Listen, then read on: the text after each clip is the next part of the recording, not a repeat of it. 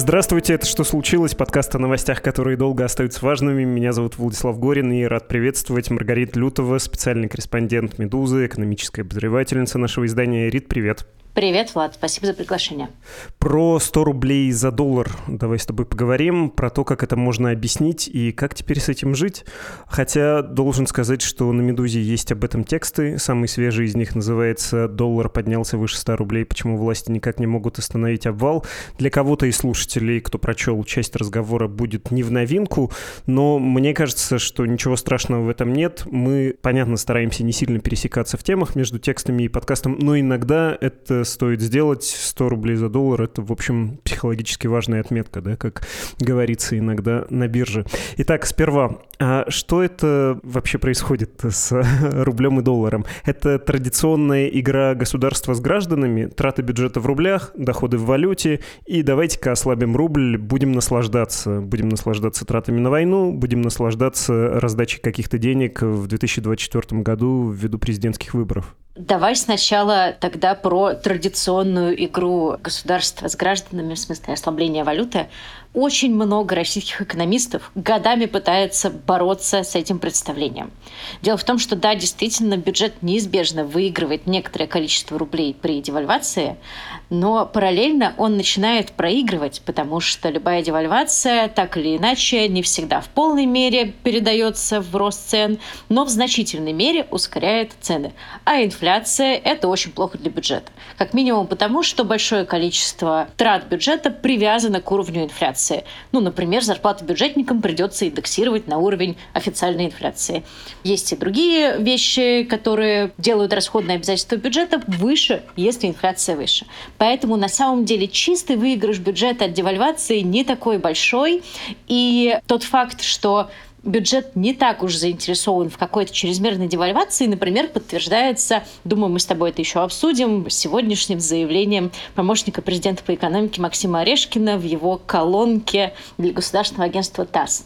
Так что давай будем всегда осторожнее вот с этими обвинениями государства. Его есть в чем обвинить, это мы тоже сегодня сделаем. Но ослаблять рубль ради того, чтобы бюджет получил больше, так себе стратегия, и даже там, судя по всему, это понимают. А теперь, наверное, к тому, что происходит. Спасибо, ты уже проанонсировал. Всех отправляю читать тексты отдела разбора издания «Медуза». Это полезно и много вам поможет. Сейчас постараемся покороче.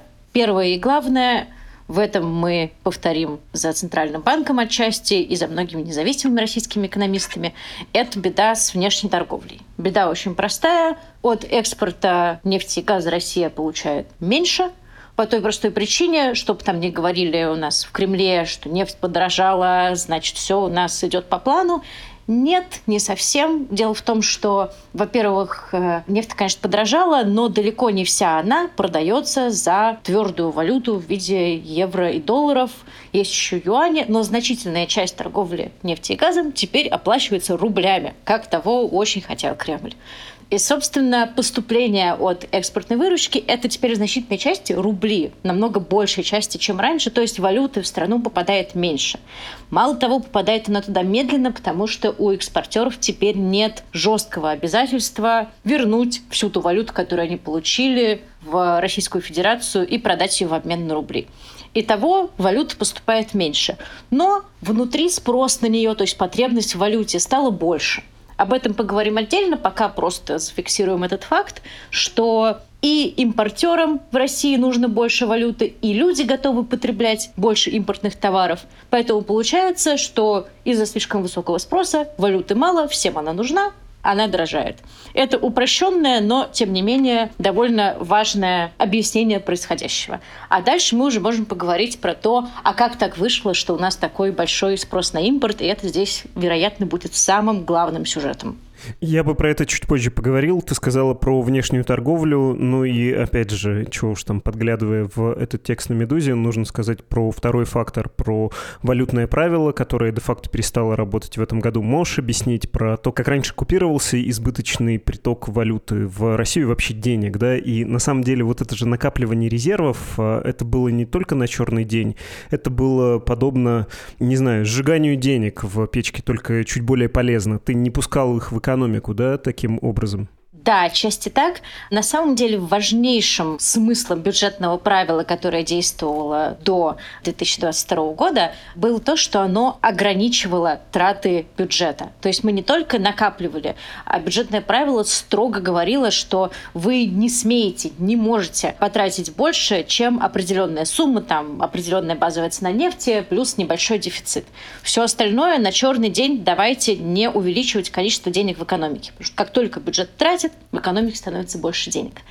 И сейчас потерян именно этот главный смысл. То есть мы можем отдельно, конечно, говорить, а лучше отправим всех почитать про валютную сторону бюджетного правила, но сейчас нам важнее всего еще и тот факт, что больше нет никакого самоограничителя у государства в смысле того, чтобы потратить те немногие заработанные на продаже нефти и газа деньги, которые есть. Немногие в сравнении с тем, что было, но по-прежнему очень большие. И как только ты можешь тратить очень много, ты разгоняешь количество денег в экономике и разгоняешь спрос на импорт. Собственно, вот к этому мы постепенно придем. То есть сейчас самое важное, чтобы понимать про бюджетное правило, да, это что оно больше не ограничивает расходы бюджета. Вот сколько получу, столько могу потратить. Раньше было по-другому. Раньше было вот сколько получу, значимую часть откладываю в резервы, таким образом спасаю экономику от излишней инфляции, остальное трачу. И это было предсказуемо. Сейчас вот буквально делай, что хочешь.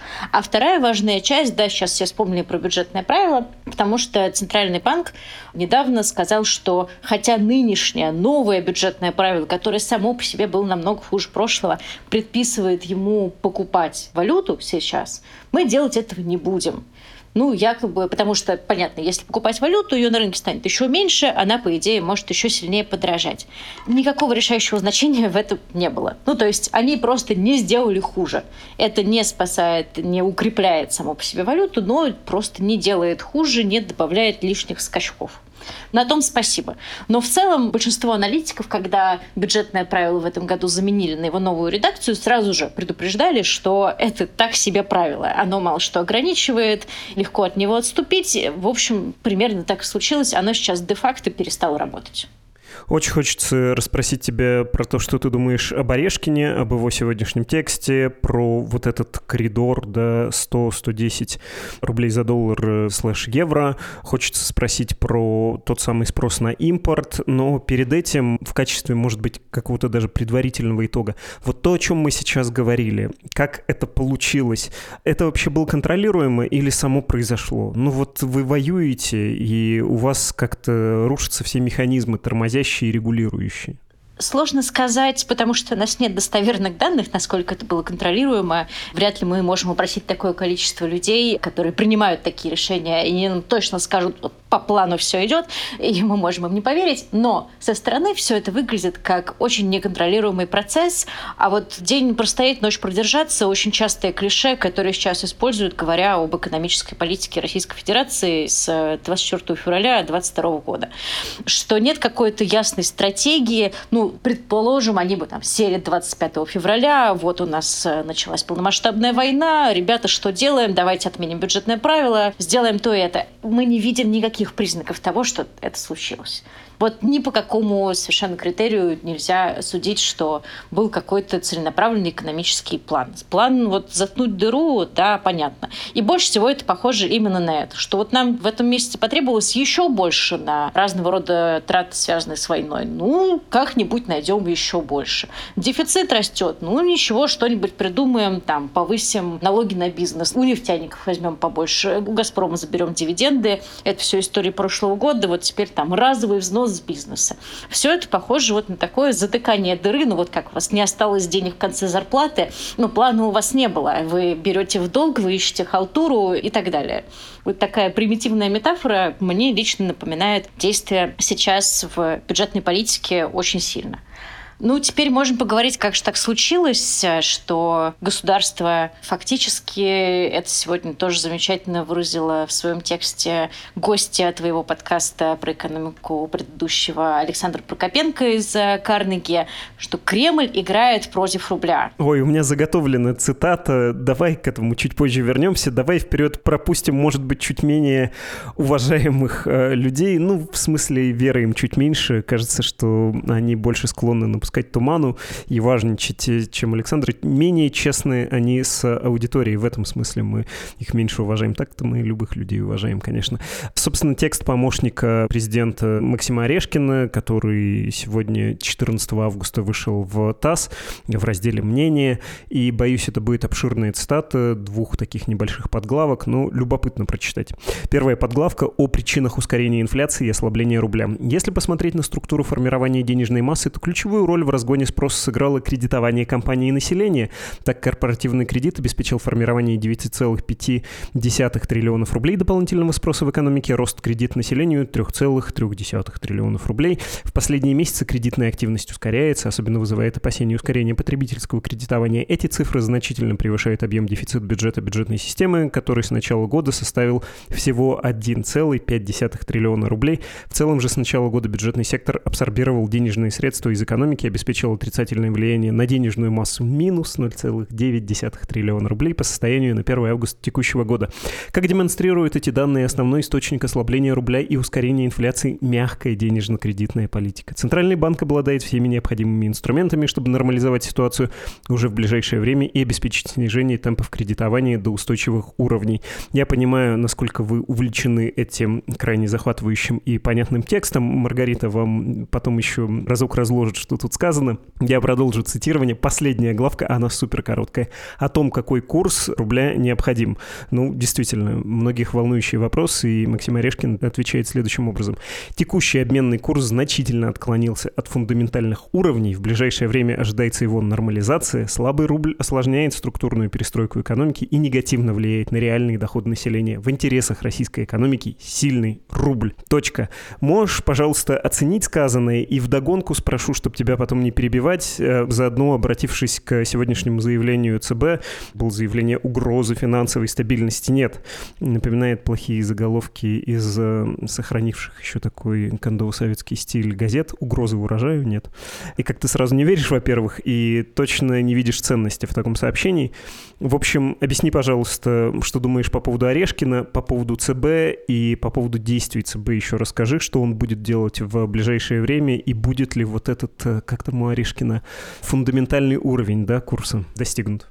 Да, забавно, что он его не называет фундаментально. Ну, какой, это я вам не скажу. Вообще напрашивается общий комментарий, казалось бы, уже банальный, но мне кажется, не стоит переставать этому удивляться и противиться. Он, вероятно, написал этот текст, чтобы кому-то что-то разъяснить, но текст при этом написан максимально непонятным языком и выглядит просто чиновничьей перепалкой, которая происходит э, на страницах, не скажешь, на экране ТАСС. Вот и все. Ну, пусть занимается своими перепалками, мы постараемся это все расшифровать сказать, во-первых, вот это чудесное умозаключение про причины ускорения инфляции и ослабления рубля. В английском языке есть идиома про cherry picking, да, то есть выбор наиболее удобных тебе кусочков информации, чтобы подтвердить свою точку зрения, вот этих вишенок. Он не просто выбирает вишенки, он еще и выкидывает попутно все, что ему не нравится. Значит, когда он говорит, что причиной ослабления рубля стала слабая денежно-кредитная политика, мол, кредитов столько набрали, столько денег оказалось в экономике, потому что вот ЦБ, значит, не уследил. Это больше, чем лукавство, потому что огромная, значительная часть кредитов, которые выдавались по ставкам ниже ключевой, то есть по ставкам льготным, по ставкам, которые не оправданы объективными экономическими условиями, это кредиты, которые поддерживает государство, чтобы промышленность могла перенести нынешний тяжелый период. Я посмотрела, жаль, Максим Орешкин редко выступает с какими-то речами публичными, но он наверняка бы говорил о том, как важно поддерживать промышленность, но вот буквально недавно правительство расширяло программу поддержки промышленности. Строго говоря, вот кажется, что на нее выделено из бюджета не так много, поэтому Орешкин пользуется этими фактами ну, что бюджет-то дал там десятки миллиардов рублей всего на эти льготные кредиты. Но здесь важно понимать, что это же субсидия процентной ставки, то есть кредит сам, его сумма намного больше, чем то, что на него потратил бюджет. И дальше вот этот кредит становится как раз источником спроса, в том числе на импорт. Потому что, представим себе, чтобы не быть такими же голословными и туманными, как Максим Орешкин, ситуацию – предприятие так или иначе обслуживает оборонный заказ, может быть, оно смежное, может быть, оно просто строит что-нибудь на аннексированных территориях, оно получает кредит, и например, ему нужно купить какие-нибудь импортные комплектующие. Неважно, в Китае или серым импортом а, что-то западное все, вот, пожалуйста, у него есть деньги, которые оно получило благодаря поддержке государства и которые идут на спрос на валюту, чтобы купить импорт. Дальше оно заплатило зарплаты, человек э, хочет что-то приобрести, значительная часть э, товаров, особенно то, что называется в экономике длительного спроса, проще говоря, что-то дорогое и важное, бытовая техника, автомобили, все это производится не в Российской Федерации, то есть закупается тоже за валюту. Вот люди пошли в магазин, купили себе китайский автомобиль, который теперь у нас в лидерах по продажам на автомобильном рынке, тоже случился импорт и спрос на валюту.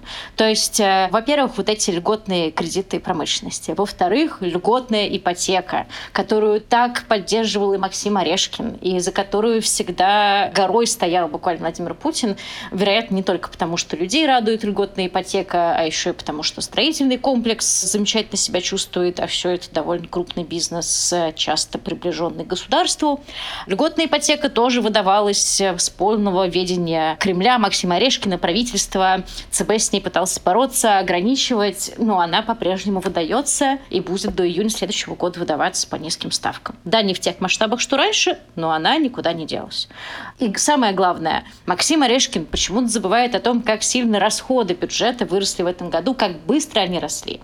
Все эти расходы бюджета, как тоже не раз говорилось и в текстах на «Медузе», и у тебя в подкасте, это значительной частью расходы на войну и все, что связано с ней, все, что ее окружает.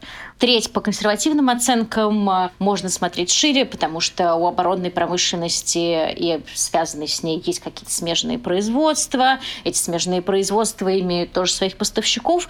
То есть роль расходов на войну на самом деле огромна в экономике, приходится повторять.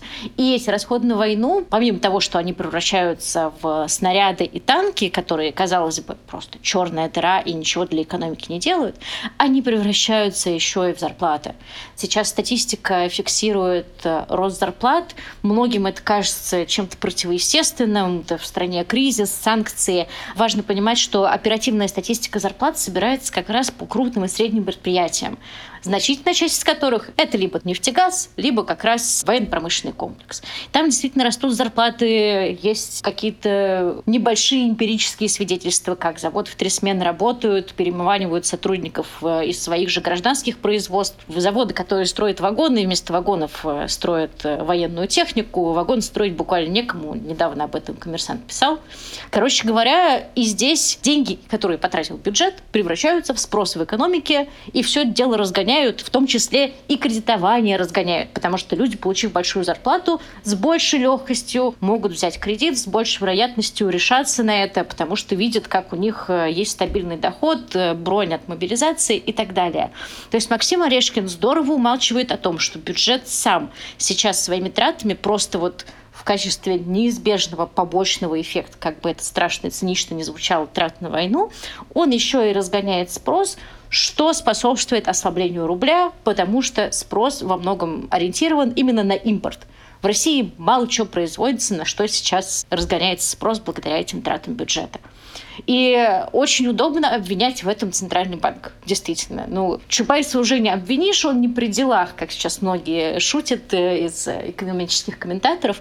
А вот Центральный банк, пожалуйста, тем более, что, ну, строго говоря, Центральному банку еще до Орешкина не то чтобы там пеняли, но указывали на то, как быстро ключевая ставка, это главный наш показатель стоимости денег в экономике, упрощенно говоря, с тех 20% запретительно высоких которые были введены сразу после начала войны, пришла к сначала значению 7,5, сейчас уже там 8,5, но это было очень стремительно.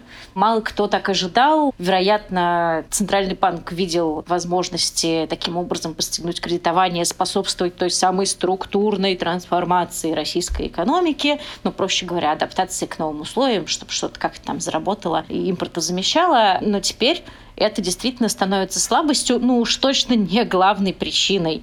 Здесь бесполезно обвинять в этом Центральный банк, просто потому что с фундаментальными, что называется, факторами, которые привели к ослаблению рубля, Центральный банк ничего не может сделать. Он не может сделать так, чтобы экспортных доходов стало больше. Запретить кредитование, ну, можно, конечно, и, видимо, как раз мы сейчас к этому придем. А полностью а, тоже так себе идея. Те же самые государственники сразу же скажут, как же так, нашей промышленности нужны дешевые кредиты. Но Центральный банк явно будет повышать ставку, об этом практически все экономисты, финансовые аналитики, опять же, еще до громких слов Максима Орешкина заговорили, потому что это один из немногих доступных ему сейчас способов что-то притормозить, потому что продавать валюту на рынке особенно чего. Резервов, как известно, осталось мало незамороженных, и Центральный банк как-то очень аккуратно всегда о них говорит, и видно, что бережет. И здесь тоже хотела отдельно сказать про вот эти «мы не видим рисков финансовой стабильности». Тут, к сожалению, надо понимать пропасть между тем, что под финансовой стабильностью понимают большинство людей, которые видят это все заявление, и сразу думают, да, что что-то наверняка нечисто, надо бежать либо за долларами, либо рубли свои под матрас прятать э, с банковского счета. А на самом деле Центральный банк под финансовой стабильностью понимает следующее, чтобы банки в России могли дальше работать, чтобы люди не забрали из них все оставшиеся деньги, не побежали в них, потому что тогда у банков кончится ликвидность, и они не смогут э, даже зарплату выплачивать. У них просто не будет э, денег на счетах, если все заберут. Опять же, специально говорю, довольно упрощенное, но по сути не противоречащее фактам объяснение. Так вот, сейчас этого не происходит. Сейчас никто не бежит в банки, не стоят очереди к банкоматам Российской Федерации. Возможно, потому что и забирать-то нечего, возможно, потому что, ну да, все, что могли, уже забрали, собственно, что теперь делать. Поэтому, да, Центральный банк действительно не видит угроз финансовой стабильности. Но в том, что это угроза благосостоянию людей, скажу высокопарно, ну да, естественно. Да, естественно, это повышение инфляции. Но вот, вероятно, еще и слова Максима Орешкина будут дополнительным давлением на Центральный банк повысить ставку и хоть таким образом воздействовать на текущий курс. Как говорят, у рубля теперь нет курса, у него только путь. При этом, повышая ставку, все равно много денег из экономики не заберешь, потому что те процессы, о которых мы говорили, которые запустила война и само правительство, они быстро не останавливаются. И, в общем, ближайшая реальность — это тот же самый доллар по 100 евро по 110 плюс-минус, и при этом кредит взять труднее. Нет э, никакой льготной ипотеки, сама ипотека дороже, и как-то вообще ставку ключевую повысили, а счастья не настало. Вот примерно так будет или нет, ты веришь, вот Орешкин же сказал, курс рубля отклонился от фундаментальных значений, и увидим мы доллар по 80, по 70? Ну, повторимся, что Максим Орешкин скрыл от нас, что же он считает фундаментальным значением курса рубля. Вот э, некоторое время назад, э, примерно летом, вице-премьер Андрей Белоусов, который раньше занимал пост Максима Орешкина, сказал, что ну вот 90 бы неплохо. Это, как-то он назвал, границей зоны комфорта рубля. Ну, этот рубль давно вышел из зоны комфорта, как и все мы. Я не возьмусь прогнозировать э, точное значение, делает неблагодарное. Оставим это аналитикам и их совести. Большинство из них пока все-таки не склоняются к тому, что мы увидим какие-нибудь какие-нибудь там 60 или 70, они все-таки говорят о цифрах, ну, кто попессимистичнее в районе 100, а кто пооптимистичнее в районе 90. Вот все прогнозы примерно вокруг этих цифр сейчас э, крутятся, потому что, да, действительно, какие-то льготные кредиты населению остаются, да, есть льготная ипотека, доступная при выполнении ряда критериев э, в некоторых регионах, ну да, там возможно. Вряд ли куда-то денутся льготные кредиты промышленности, потому что это у нас э, теперь стратегическая цель, вся эта структурная перестройка экономики. Поэтому, да, действительно, деньги так из экономики вот эти не заберешь. Кроме того, есть же еще идея о том, что не просто будет сложнее взять кредит людям, если ставку повысить, еще и должны вырасти ставки по депозитам рублевым, и тогда люди будут сберегать, а не тратить, а перестанут покупать а, доллары под матрас, а, чем увеличивают спрос на них и ослабляют свою родную валюту, а понесут, значит, все на рублевые депозиты. Ну, какую-то часть понесут, да, действительно, кто-то захочет хочет таким образом заработать на процентах, тем более, что способов получить пассивный доход э, не так много доступных. Депозиты один из них рублевые. Но это, опять же, не решит всех больших проблем, а именно огромных трат бюджета на ОПК и падающих доходов от экспорта, а прежде всего валютных доходов. Да? То есть в рублях-то, ну хорошо, получили рубли, они у нас и у самих есть, нам бы валюту получить. С ней все сложнее. Ты упоминала про Александру Прокопенко, про ее текст, и еще раз скажу это, повторяя за тобой, что она была на той неделе в подкасте «Что случилось?». Мы, в частности, говорили с ней, щелкая в воздухе пальцами и пытаясь найти какое-то сравнение о роли военного сектора в нынешней экономике Российской Федерации. И вот Александра написала, сегодня был опубликован этот текст про курс рубля, в том числе обратилась к военным расходам. Длинная цитата с Карнеги политика во многом пересекающиеся с тем, что мы сейчас с тобой обсуждали, но интересно привести эти слова, что-то закрепить, что-то лучше понять. Я цитирую урывками, вспышками стробоскопическим. Там много будет говориться про рост спроса на валюту, за которую, понятно, при росте спроса больше готовы дать рублей. Ты это тоже проговаривала. Итак, Александр пишет. Главный плеймейкер против рубля – российское государство, которое активно тратит бюджетные деньги. Называя это структурной трансформацией экономики, российские власти изменили принцип распределения спроса в экономике, большая часть которого теперь приходится на расширенный оборонный сектор. Как и в советское время, война породила целые группы выгодополучателей, военно-промышленный комплекс и смежные с ним производства, военные их семьи, связанные с ВПК бюджетный сектор. Оборонка тянет за собой остальную промышленность, а обслуживающие ее сектора подстегивают спрос на импорт. По данным Рос Росстата реальные денежные доходы выросли в регионах с военной промышленностью и высокой долей контрактников. По сообщениям СМИ, это Бурятия, Еврейская автономная область, Чечня и другие. Работающая в три смены оборонка перетягивает кадры из гражданского сектора высокими зарплатами и бронью от мобилизации. Чтобы удержать работников, поднимать зарплаты приходится и на гражданке. Значительная часть трат как государства, так и людей уходит на импорт, а возвращение импорта к довоенному уровню стимулирует спрос на валюту. Существенный фактор – крепнущее недоверие к российской финансовой финансовой системе, которая выражается в постоянном оттоке капитала. Основная часть этих средств осела в банковской системе Армении, Грузии и Казахстана. Оставшаяся часть уйдет дальше. Россияне выводят деньги не только для оплаты жизни за рубежом, но и для импортных покупок, которые потом возвращаются в Россию. Помочь рублю, по сути, некому, хотя Банк России с августа до конца года приостановил покупку валюты в рамках бюджетного правила, это скорее паллиативная, чем реальная мера. В следующие 4 месяца такая мера снизит спрос государства на валюту на 7-9 миллиардов долларов и отчасти поддержит курс. Но сама конструкция бюджетного правила проциклическая по всем переменным и по курсу, и по инфляции. Его текущая версия заставляет правительство увеличивать покупки валюты, что еще больше ослабляет курс при текущем импорте. А значит, остается приостановить правила и играть без него. Военная авантюра Владимира Путина в Украине и санкции не пробили брешь в экономической крепости в России, но заложили мину под ее фундамент. Сокращение спроса вряд ли стоит ожидать в условиях горячей фазы войны и предстоящих президентских выборов выборов. Расширенные военные и социальные расходы надежно защищены от любого секвестра. Обложенная санкциями экономика не сможет производить сложную технологическую продукцию, следовательно, зависимость от импорта не просто никуда не денется, а будет нарастать. Слабеющий и волатильный курс рубля кричит о том, что Кремль накопил кучу дисбалансов в экономике, с которыми едва ли может справиться. Когда война закончится, сможет ли российское государство безболезненно переварить резкий перенос спроса из разбухшего военного сектора обратно в гражданский? Предшественница России, СССР, как мы знаем из истории, это не удалось. Конец цитаты. Маргарита, что ты хотела бы тут добавить, что, может быть, подчеркнуть желтым маркером? Я хочу подчеркнуть желтым маркером практически вместе с Максимом Орешкиным, который это, возможно, нарочно, возможно, нечаянно сделал. Вот какой момент. Действительно, мы много об этом говорили, наверное, все в самом начале войны. Сейчас вот Александр это подчеркивает. Российская экономика будет нуждаться неизбежно в импортных технологиях просто потому, что у нее их нет.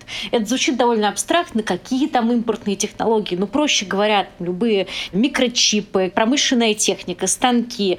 Все это не производится в России, и оно не может вот завтра кто-то пойдет, возьмет дешевый государственный кредит, построит завод. Так не бывает. Нет собственных разработок, значит, нужны чужие, они тоже стоят денег. Это все равно будет импорт. Нельзя изобрести все это с нуля.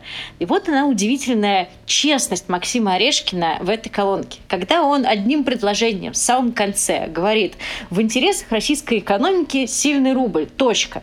Он не рассказывает, почему, но, видимо, все должны считать, ну, хорошо же, когда доллар стоит 60, а не 100, а то и поменьше. Но на самом деле получается следующее. В интересах российской экономики сильный рубль, потому что российской экономике придется закупать импортные технологии. Вообще-то базовая экономическая теория, которую всем, если не в школе, то на первом курсе рассказывают, что если валюта слишком сильная, страдают экспортеры, потому что их продукция становится менее конкурентоспособной на международных рынках.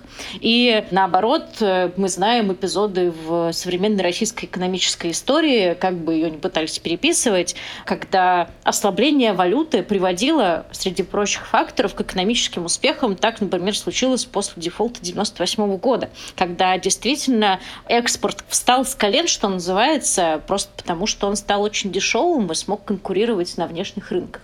То есть сейчас даже нет претензий на то, чтобы какие-то российские предприятия смогли выйти, ну, допустим, на новые, не знаю, азиатские, африканские, латиноамериканские рынки, раз якобы нужен сильный рубль, как говорит Максим Орешкин. И это потрясающая такая вот новая искренность, потому что странно, когда помощник президента даже не пытается говорить о перспективах экономики, да, он опять же говорит о выживании ну, дам сейчас всем там потребителям, ну да, неплохо бы иметь сильный рубль, промышленность, которая покупает какие-то по серому импорту, там, станки, детали и так далее, тоже неплохо. Но понятно, что наивно надеяться на развитие его не может быть. Это действительно замечательная метафора о мине, заложенной под крепостью российской экономики. Ну, то есть нам уже прямым текстом говорят, будем сидеть в крепости, из нее никто не выходит в нее будем чего-нибудь завозить. Но пытаться выйти и что-то из себя представить, ну, хотя бы на каких-то рынках развивающихся экономик, которые не очень высокие требования предъявляют к качеству продукции, не готовы покупать более дорогие западные аналоги, ни в коем случае не хотим их э, обидеть, да, говорим здесь об экономических реалиях, а не какой-то там недоразвитости. Но, видимо, даже уже об этом речи не идет. Ну, все это и так понимали, но нам, видимо, начинают говорить это вслух. И это очень важный критерий для тех, э, кто вот все-таки считает, я встречала такие комментарии от довольно, казалось бы, прогрессивных современных людей, которые пишут Фейсбуке, мол, ну сейчас-то какое золотое время для российского бизнеса, сколько возможностей из-за того, что ушли западные компании.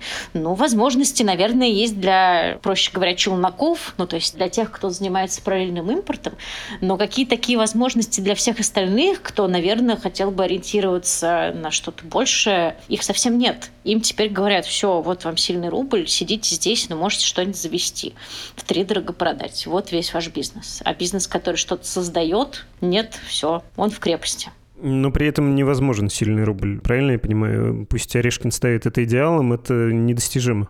Да, да, вот ты очень правильно здесь подчеркиваешь, что хоть э, очень хочется, но этого не будет, и получается ни то, ни другое. То есть и экспортеров мы вряд ли вырастем, даже при такой валюте, как сейчас, по многим причинам. Потому что им помимо слабой валюты нужны инвестиции, им тоже нужны какие-то технологии. Есть такая современная, популярная у экономистов э, максима, что чтобы больше экспортировать, нужно больше импортировать. Да? Потому что современная экономика — это длинные цепочки создания продукции, которые называются цепочки создания стоимости, когда ну, вот есть там канонический пример, как э, десятки десятки стран производят э, один самолет Боинг, потому что комплектующие буквально по всему миру собираются. В том числе, кстати, Россия тоже была в этой цепочке, больше в нее не так активно входит, но тем не менее. Так вот, вот сейчас и экспортировать не получается, и импортировать дорого. И это ужасный тупик. Ну, то есть понятно, что импорт никуда особенно не денется. Да, он сократится, возможно, не будет так много потребительского импорта, просто потому что он станет очень дорогим. И не то, что потребители так сильно обеднеют, просто импортеры потеряют экономический интерес. Им будет это все сложнее. Их издержки, конечно, не только связаны с тем, чтобы купить что-то по новому курсу. Да, у них есть э, траты на логистику, траты на страхование грузов и так далее. И если они все это приложат конечную цену по новому курсу, будет совсем дорого. Просто будут терять люди к этому интерес, покупать что-нибудь подержанное вместо нового китайского автомобиля. Поэтому импорт чуть сократится, но, опять же, без него никак. Да, тогда просто какие-то вещи работать перестанут. И поэтому, да, вот получается такой тупик между львом и крокодилом. Деваться от них некуда. Я знаю, что в таких разговорах всегда наступает этот неловкий момент, когда вроде поговорили про экономику, все объяснили, но тут журналист э, делает такие глаза и говорит, а теперь хочется обсудить, а что делать людям-то? Как с этим жить, когда ты в России или твой заработок в рублях, и ты смотришь с грустью на то, как меняется курс Лари, Сома, Тенге, Самани, Драма, что там еще. Но, тем не менее, мне кажется, про это важно тоже поговорить. Вспоминая, опять же, Орешкина, слушая тебя, читая Александру Прокопенко, есть такое неприятное ощущение, что бог с ним, с долларом по 100, это больно, но еще больнее то, что это непредсказуемо, что это крайне нестабильно, что вот эта новая реальность — это не закрепление на каком-то новом уровне, а что жизнь становится более тревожной, нестабильной, и непонятно, когда это кончится. Верно ждать такого грустного развития событий? Да, мне кажется, это очень важная не только тенденция, которую надо узнавать, это еще и эмоция, которая тоже важна. Есть масса исследований, которые рассказывают, как плохая неопределенность для экономики не только напрямую, но и через то, что у людей нет нормальных ожиданий, люди не планируют долгосрочно свою жизнь, боятся больших э, покупок и так далее. Или наоборот покупают все в последний момент, ажиотажно, лишь бы сейчас была возможность. Да, это огромная неопределенность. И, наверное, люди, которые которые работают на оборонных предприятиях, в этом смысле от неопределенности в большей степени застрахованы, потому что их рублевые доходы даже при плохом сценарии для бюджета, но при, к сожалению, продолжении войны, вероятнее всего, никуда не денутся, потому что никто не будет сокращать траты на войну, пока она идет. А траты на все остальное, ну да, наверное, все остальные люди, которые не связаны там, подрядными контрактами с военным производством, они они действительно в ужасной ситуации нестабильности от которой сложно защититься, потому что традиционным способом защиты от колебаний рубля были покупки валюты. Сейчас ее мало того, что сложно купить, она просто становится очень дорогой, да, говоря примитивным языком. И очень давно фиксировали в России экономисты то, как меньше людей становится, говорящих в вопросах, что у них есть валютные сбережения. Да, не потому, что они как-то очень сильно боялись опросов, в 2018 году еще не боялись, а просто потому, что у них денег нет, потому что их свободные деньги уходят на какие-то покупки, а не на то, чтобы купить доллары и отложить их в сторонку. Это видно еще и потому, как деньги с валютных счетов уходят э, сейчас в банки других стран. Не только потому, что все обладатели валютных счетов уехали из России, а потому что так надежнее. Потому что там они хотя бы могут получить свои валютные сбережения, Потому что в России мало того, что сейчас это ограничено, да в любой момент можно и вовсе запретить, кто знает. Здесь огромный фактор непредсказуемости. Это же еще то, что сделают экономические власти. Они по-прежнему склонны держать в удивлении людей. Так или иначе, вполне возможно, что при ухудшении ситуации Центральный банк может пойти на какие-то новые валютные ограничения, вернуть то, что мы видели в марте 2022 года, может быть. Вот здесь мы вступаем на тоже неблагодарную почву неопределенности в прогнозах. Сложно прогнозировать действия их. Есть э, условия, которые повышают вероятность этих действий. Вот можем сказать, что да, если валюты будет еще меньше, Центральный банк может э, сделать валютные ограничения еще более жесткими. А для всех остальных, кто не зависит от валюты, да, ты прав, и безответственно и плохо давать советы – но понятное дело, что если у людей есть возможность сделать сбережения, рубль не лучшая идея, чтобы делать сбережения, просто потому что он обесценивается инфляцией и еще и девальвацией. Спрошу тебя все-таки следующим образом, скорее про карьерный трек, что ли. Если тебе повезло или не повезло стать э, невольным, а кто-то и выбирает, да, это бенефициаром войны, ты не участвуешь вот в этой третьей экономике, которая связана с ВПК производством оружия, если ты не силовик, не чиновник, то, что сейчас становится в России, ну, в общем, стало за прошлый год новым средним классом. Как жить-то, когда особенно тебе трудно воспользоваться почему-то платиновым правилом, дурашка, глупыш, получай зарплату в евро, а трать в рублях. Ну, как-то карточки медузы как жить. Я, честно, я не знаю, как правильно отвечать на этот вопрос. Есть банальные советы в духе «инвестируйте в себя», при всей банальности и некоторой глупости этого совета, мне он кажется важным. Ну, то есть, если у вас есть возможность потратить что-то на здоровье, наверное, это стоит сделать и не откладывать на какой-то черный день, как часто поступают э, современные люди и не ходят к докторам. Простите, опять же, за этот примитивный совет, но это из серии совета, на самом деле, большого макроэкономического, как важно инвестировать в человеческий капитал. Да? Что человеческий капитал — это главный драйвер драйвер всего современного экономического роста, он создает технологии. А человеческий капитал — это не только знания, навыки, но и долгая, здоровая жизнь. Поэтому все международные финансовые организации всем рекомендуют. Э, инвестируйте в образование, здравоохранение, делайте своих людей счастливее. Ну вот, наверное, если перенести этот макроэкономический общий совет на личный уровень, ну что-то похожее. Если у вас есть дети, которым можно дать образование более дорогое, но вам кажется, что это ненужная трата, наверное, все-таки имеет смысл на эту трату пойти. Если у вас есть э, проблемы со здоровьем или их, слава богу, нет, но вы готовы какой-то профилактикой заняться, ну, тоже, наверное, это тот самый момент. Ну, к сожалению, как говорит вся экономическая статистика, у подавляющего большинства людей в России нет никаких лишних денег на сбережения и непредвиденные траты. И тут вообще невозможно дать, к сожалению, никакой совет. Государство загнало большинство людей в России вот в эту ситуацию постоянного выживания и невозможности иметь э, лишние траты помимо того, чтобы быть очень осторожными с своими деньгами, что здесь еще скажешь? К сожалению, мы оказались в этой печальной ситуации. Мне всегда очень грустно смотреть на любые там, статистику сбережений, валютных вкладов, что происходило с валютными накоплениями россиян, потому что это разговор о, что называется, жителях в пределах Садового кольца. И то не всех. Это разговор об очень маленькой прослойке людей, которые никаким образом не касается большинства людей, которые живут в России. России, которые живут в очень тяжелых условиях. И что вот им от доллара? Ну, видят они доллар по 100 рублей. Многие из них и долларов-то не видели. Они понимают, что все подорожает. Да и так бы подорожало. Привыкли к этому. Я недавно смотрела, был опрос Левад-центра в 2018 году к годовщине дефолта. И там огромная доля респондентов сказали, что с тех пор кризис в российской экономике не прекращался. Понятно, что макроэкономически это не так. Были длительные периоды роста и так далее. Люди же говорят о собственном уровне жизни. И они ощущают его как нечто, что соответствует кризису в экономике, как что-то тяжелое и плохое. И мне вот поэтому очень всегда как-то, наверное, неловко правильное слово здесь об этом говорить, потому что большинство людей и к доллару не имеет толком доступа. Ну, а мы тут с тобой, значит, им про бюджетное правило.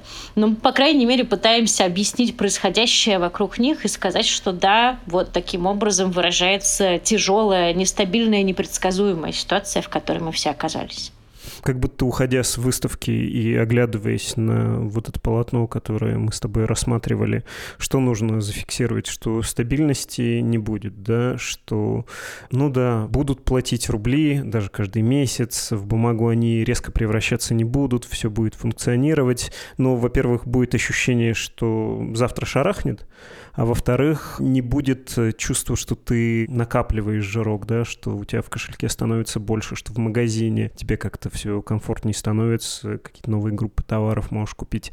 Такое, кажется, да, чувство. Если бы при советской власти был рынок, то это были бы примерно 80-е по ощущениям. Не поручусь за 80-е, но вот я еще думаю про ощущения. Пришла вот к чему. Очень часто во время последних кризисов э, было такое ощущение, ну вот сейчас надо потерпеть, и все вернется, все будет опять нормально. И в прошлом году так и было. Ну, потерпели март-апрель. В мае уже был доллар по 50-60 рублей. Ну, ничего вроде. Вот сейчас с этим ощущением, к сожалению, пора расстаться. Даже если доллар станет 90, это не означает никаких улучшений в перспективах, в текущей жизни, к сожалению. Есть даже там, макроэкономический факт, что цены растут сильнее при ослаблении, чем они сокращаются или остаются на том же уровне, если валюта национальная укрепляется. Ну вот, к сожалению, в эту сторону так не сработает. Да, вот это ощущение, что сейчас потерпим, и вот оно начнется, ну там, не знаю, вряд ли кто-то всерьез верит, что санкции быстро отменят. Ну вот у нас импортозамещение попрет, сейчас там вся промышленность у нас начнет что-то замечательное делать, нанимать всех на работу, платить большие зарплаты, помимо оборонных производств. Ну нет, к сожалению. Вот вот важно избавиться от этого ощущения, что перетерпим и будет как прежде, а для тех, кто и так не имел этого ощущения, ну, к сожалению, да, стоит подтвердить, что не будет как прежде в экономике, будет очень грустно, и когда нет ощущения перспективы, даже в бытовом психологическом смысле тяжело жить. Вот нет ощущения экономической перспективы, что сейчас потерпим, а потом накопим, там, купим квартиру, потом накопим, купим автомобиль. Вот сейчас даже те, у кого есть такая возможность, или те, кто мечтал бы об этом, не имея пока такой возможности, к сожалению, лишены вот этой перспективы. Спасибо тебе большое, Маргарита. Не за что. Это была Маргарита Лютова, специальный корреспондент и экономическая обозревательница «Медузы».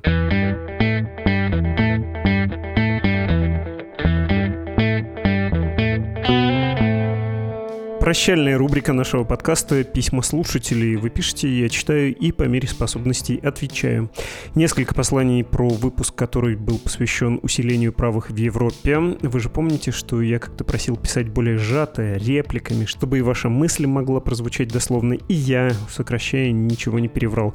Ольга из Германии написала странички на три, вложенным в письмо файлом, и прямо жалко, если честно, что не прочесть целиком хорошее обстоятельное письмо придется пересказывать мне мне и лишь его часть, самую чувствительную, критичную по отношению к нам.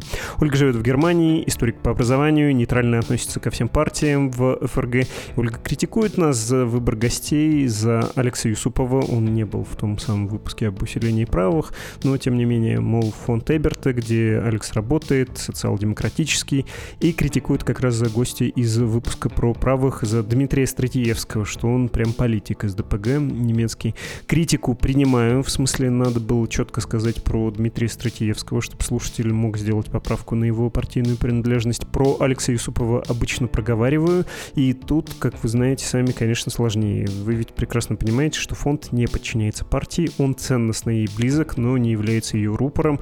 Алекса в недобросовестности или в какой-то однобокости мне лично упрекнуть очень трудно. Не знаю, как вы, Ольга, вы, поскольку 20 лет в Германии прожили и понимаете Полутона, ну вот мне кажется, что картина, которую Алекс Netflix рисует широкими мазками, дает нам, людям из России, адекватное представление о процессах в политике Германии.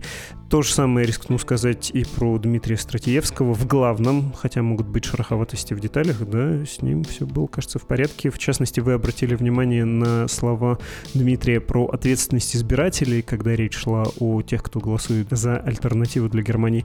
Прозвучало, да, мне кажется, несколько публицистично. Давайте я на его мнение приведу ваше. Цитата из письма. «Оценки политического развития современной Германии и готовность очень большой части населения этой страны отдать свой голос за правых объясняют объяснять политической незрелостью избирателей, право гражданина страны выразить свое мнение и характеризовать словами неудачно, нелепо, неверно, как минимум политически некорректно, как максимум опасно, потому что тем самым игнорируется мнение значительного числа избирателей. Среднестатистический немецкий избиратель очень хорошо разбирается в политических программах партий и точно знает, что каждая из них значит для него, для его бюджета, для бюджета его города или деревни. Немцы очень ценят свое право выбора и пользуются им. Избиратели Германии очень хорошо продумывают, кому отдать свой голос, например, на выборах в Бундестаг может быть так, что человек проголосует за список социал-демократов и одновременно поставит галочку за либерала. Конец цитаты. Спасибо за такое фундаментальное письмо. Еще раз жаль, повторю, что не вместить его в наш скромный прощальный формат чтения писем. И критику, скажу еще раз, принимаю. В другой раз буду этих самых социал-демократов внимательно слушать и чуть что звонить по номеру скорой политической помощи ХДС, ХСС, hilf uns bitte. Никита написала о том же самом выпуске про усиление правых в Европе. Было грустно от фрейминга, которым занимались оба приглашенных. Правые партии у них дают простые ответы на сложные вопросы и вообще вызывают беспокойство, а левые не дают и не вызывают. В чем, собственно, на самом деле заключается опасность именно правых партий? Ни один из спикеров объяснить не удосужился. Но ну, а вы, видимо, ограниченные нынешними источниками финансирования «Медузы», этот вопрос им задавать не стали. Обычно мне нравится во многих вопросах ваш нейтральный тон на подкасте, в отличие, от ваших коллег на тексте недели. Так, тут, знаете, вот не надо коллег, пожалуйста, трогать, и напишите им лично, если у вас есть претензии. Меня не втягивайте, я не хочу таким образом отзываться о коллегах и вообще критиковать э, каким-то образом то, что они делают из нашего издания, не из нашего издания, не совсем это корректно. Ставите меня в неловкое положение. Продолжаю читать ваше письмо. Но когда речь заходит не о внутрироссийских проблемах, а о мировых вопросах, вся редакция встает по стойке смирно и открывает методичку Демпартии партий США. Я верю, вы можете лучше. Так, Никита, ну и письмо. И знаете, почему-то больше всего задевает про деньги, про финансирование, демпартию, вот это все, про источники нынешние для «Медузы». Давайте так, меня финансирование вообще не волнует. Никто никогда ничего про деньги мне не говорил. И тем более деньги как э, какой-то аргумент для того, чтобы поменять редакционную политику, не звучали. Я говорю про главного редактора или тем более гендиректора или издателя нашего издания. Еще раз, ни разу они ничего мне не говорили про деньги и про то, что я должен работать так, а не иначе, потому что у нас такое-то финансирование. И уверен, что они этим не руководствуются. И третий раз, потому что это действительно меня цепляет, никакие денежные или внередакционные вопросы меня не касаются. Всего один раз за время работы в «Медузе» руководство говорило со мной, и не только со мной, про финансирование.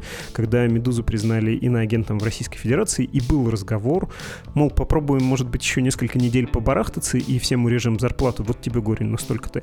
Или разойдемся сразу, а то, что на счетах остается, выдадим на прощание всем сотрудникам, как выходное пособие. Решили побарахтаться, и каждый был волен не соглашаться на сокращение зарплаты, уйти из редакции, искать себе новую работу. Вот тогда было про деньги, тогда, помню, обсуждали. Я, честно говоря, не верил, что «Медуза» не кончится в тот момент, когда на общей летучке про это болтали. И до сих пор считаю, что финансовая поддержка слушателей, тогда мы запустили донаты очень быстро, она стала для издания спасительной, и это что-то вроде чуда, и все еще поражает меня то, с каким откликом, душевностью, ну и щедростью наша аудитория подошла подошла к этому и, собственно, удержала нас на плаву, не говоря уж про изворотливость, удивительную изворотливость нашего руководства, Ян Колпакова, Галина Тимченко. Даже к чуду ведь надо быть готовым, да, если в пустыне вдруг пошел дождь, а ведра у тебя нет, если ты его не заготовил, оно тебя, это самое чудо, не спасет. А там, кажется, и дождь не то, что пошел сам по себе, а его как-то начальство полушаманскими методами смело вызвать, и ведро было наготове, и все сложилось совершенно счастливым образом. Повторюсь, до сих пор пор поражаюсь этому факту. Но я увлекся, на самом деле. Я все хотел еще раз повторить, что то был единственный раз, когда вопросы финансирования изданий меня касались и со мной обсуждались. А, ну да, еще часть премии «Редколлегия», тысячу долларов я отправил «Медузе» как пожертвование, но меня никто не заставлял, это был добровольно, и начальство никаким образом в этом не участвовало. По сути, претензии к выпуску про правых, про опасность и про то, чем они так нехороши, но мне показалось, что мы хотели обойти как раз этой стороной, не выдаваться в какие-то подробности и воспринимали это как угрозу скорее вот в таком понимании, да, в осмыслении многих людей, в том числе в России, дескать, что это за правый уклон или правый поворот, правое усиление. Я, как вы помните, спрашивал про то, что это за реакция общества такая, почему многие люди голосуют за как бы внесистемные, выражающие недовольство недовольству партии, что это говорит о обществах европейских стран. И на примере Мелони из Италии рассказывали, как это выглядит на деле вообще-то, как формируется настоящая политическая повестка правой партии, как она отличается от лозунгов этой самой партии, когда дело происходит в устойчивой демократии, когда эта партия приходит к каким-то значимым постам. Но, может быть, я как-то так избирательно вспоминаю этот выпуск, и ваши претензии вполне вероятно могут быть справедливы, а я нахожусь в плену стереотипов и каких-то субъективных объективных вещей. Так что спасибо, что указываете на ошибки, неточности, перекосы. Будем, я буду стараться калибровать себя, балансировать как-то, чтобы было нейтральней. Про демпартию это вы, пожалуйста, забудьте, это какая-то ахинея, честное слово. Последнее письмо о выпуске про правых от Андрея. Огромное спасибо вам за разговор о европейских правых. Я не стану повторять, что разговор на троих всегда получается круче, чем диалог. Поддержу одного из авторов писем о предложении записать выпуск о левых. Правда, там было предложение о левых в России, России я бы предложил в более широком контексте Россия, Украина и постсоветское пространство, Европа. Да, вы скажете, что на протяжении года обсуждали эти темы неоднократно, но вот в сравнении трех сущностей, кажется, этого не было. Ух, я, знаете, не могу в голове уложить, как объединить в одном разговоре и тех, и других, и третьих, в смысле Россию, Украину, вообще постсоветское пространство и Европу, партии, имитаторов, действительно левых и в том числе левых интеллектуалов, например. Ну, подумаем на досуге вообще пока, честно говоря, это передо мной каким-то таким не складывающимся в единый рисунок э, разбросанным калейдоскопом лежит. Так, и дальше ваше письмо я не дочитал. Личный вопрос Владиславу. Вы как-то обмолвились, что в университете изучали современные США. Ну как современные, начало века, что в них привлекло? Научный руководитель, перспективы лидерства свободного мира, а может что-то еще? Было бы интересно услышать. Андрей изучал, как вы выразились, это громко сказано, это были студенческие работы, и к тому же уже 20-летней давности, по-моему, дело было в первую очередь э, связано да, с руководителем, точнее с руководительницей, отличная была у меня, Марья Петровна Лаптева, пару лет назад ее не стало, прекрасная была педагог и ученый. Вот да, из тех вариантов, которые которые вы перечислили, ну и просто из всех возможных она была на первом месте. Очень ей благодарен. И последнее послание без подписи. У меня есть немного странный вопрос, а именно, есть ли где-то готовые текстовые расшифровки ваших подкастов для глухих и слабослышащих, или, возможно, быстрый совет, как их распечатать самостоятельно. Сама я с удовольствием слушаю ваш подкаст «Что случилось» на Spotify, но вот хотела поделиться с глухим родственником вашими рекомендациями по поводу VPN и не нашла текста на вашем приложении. Заранее спасибо за возможный ответ.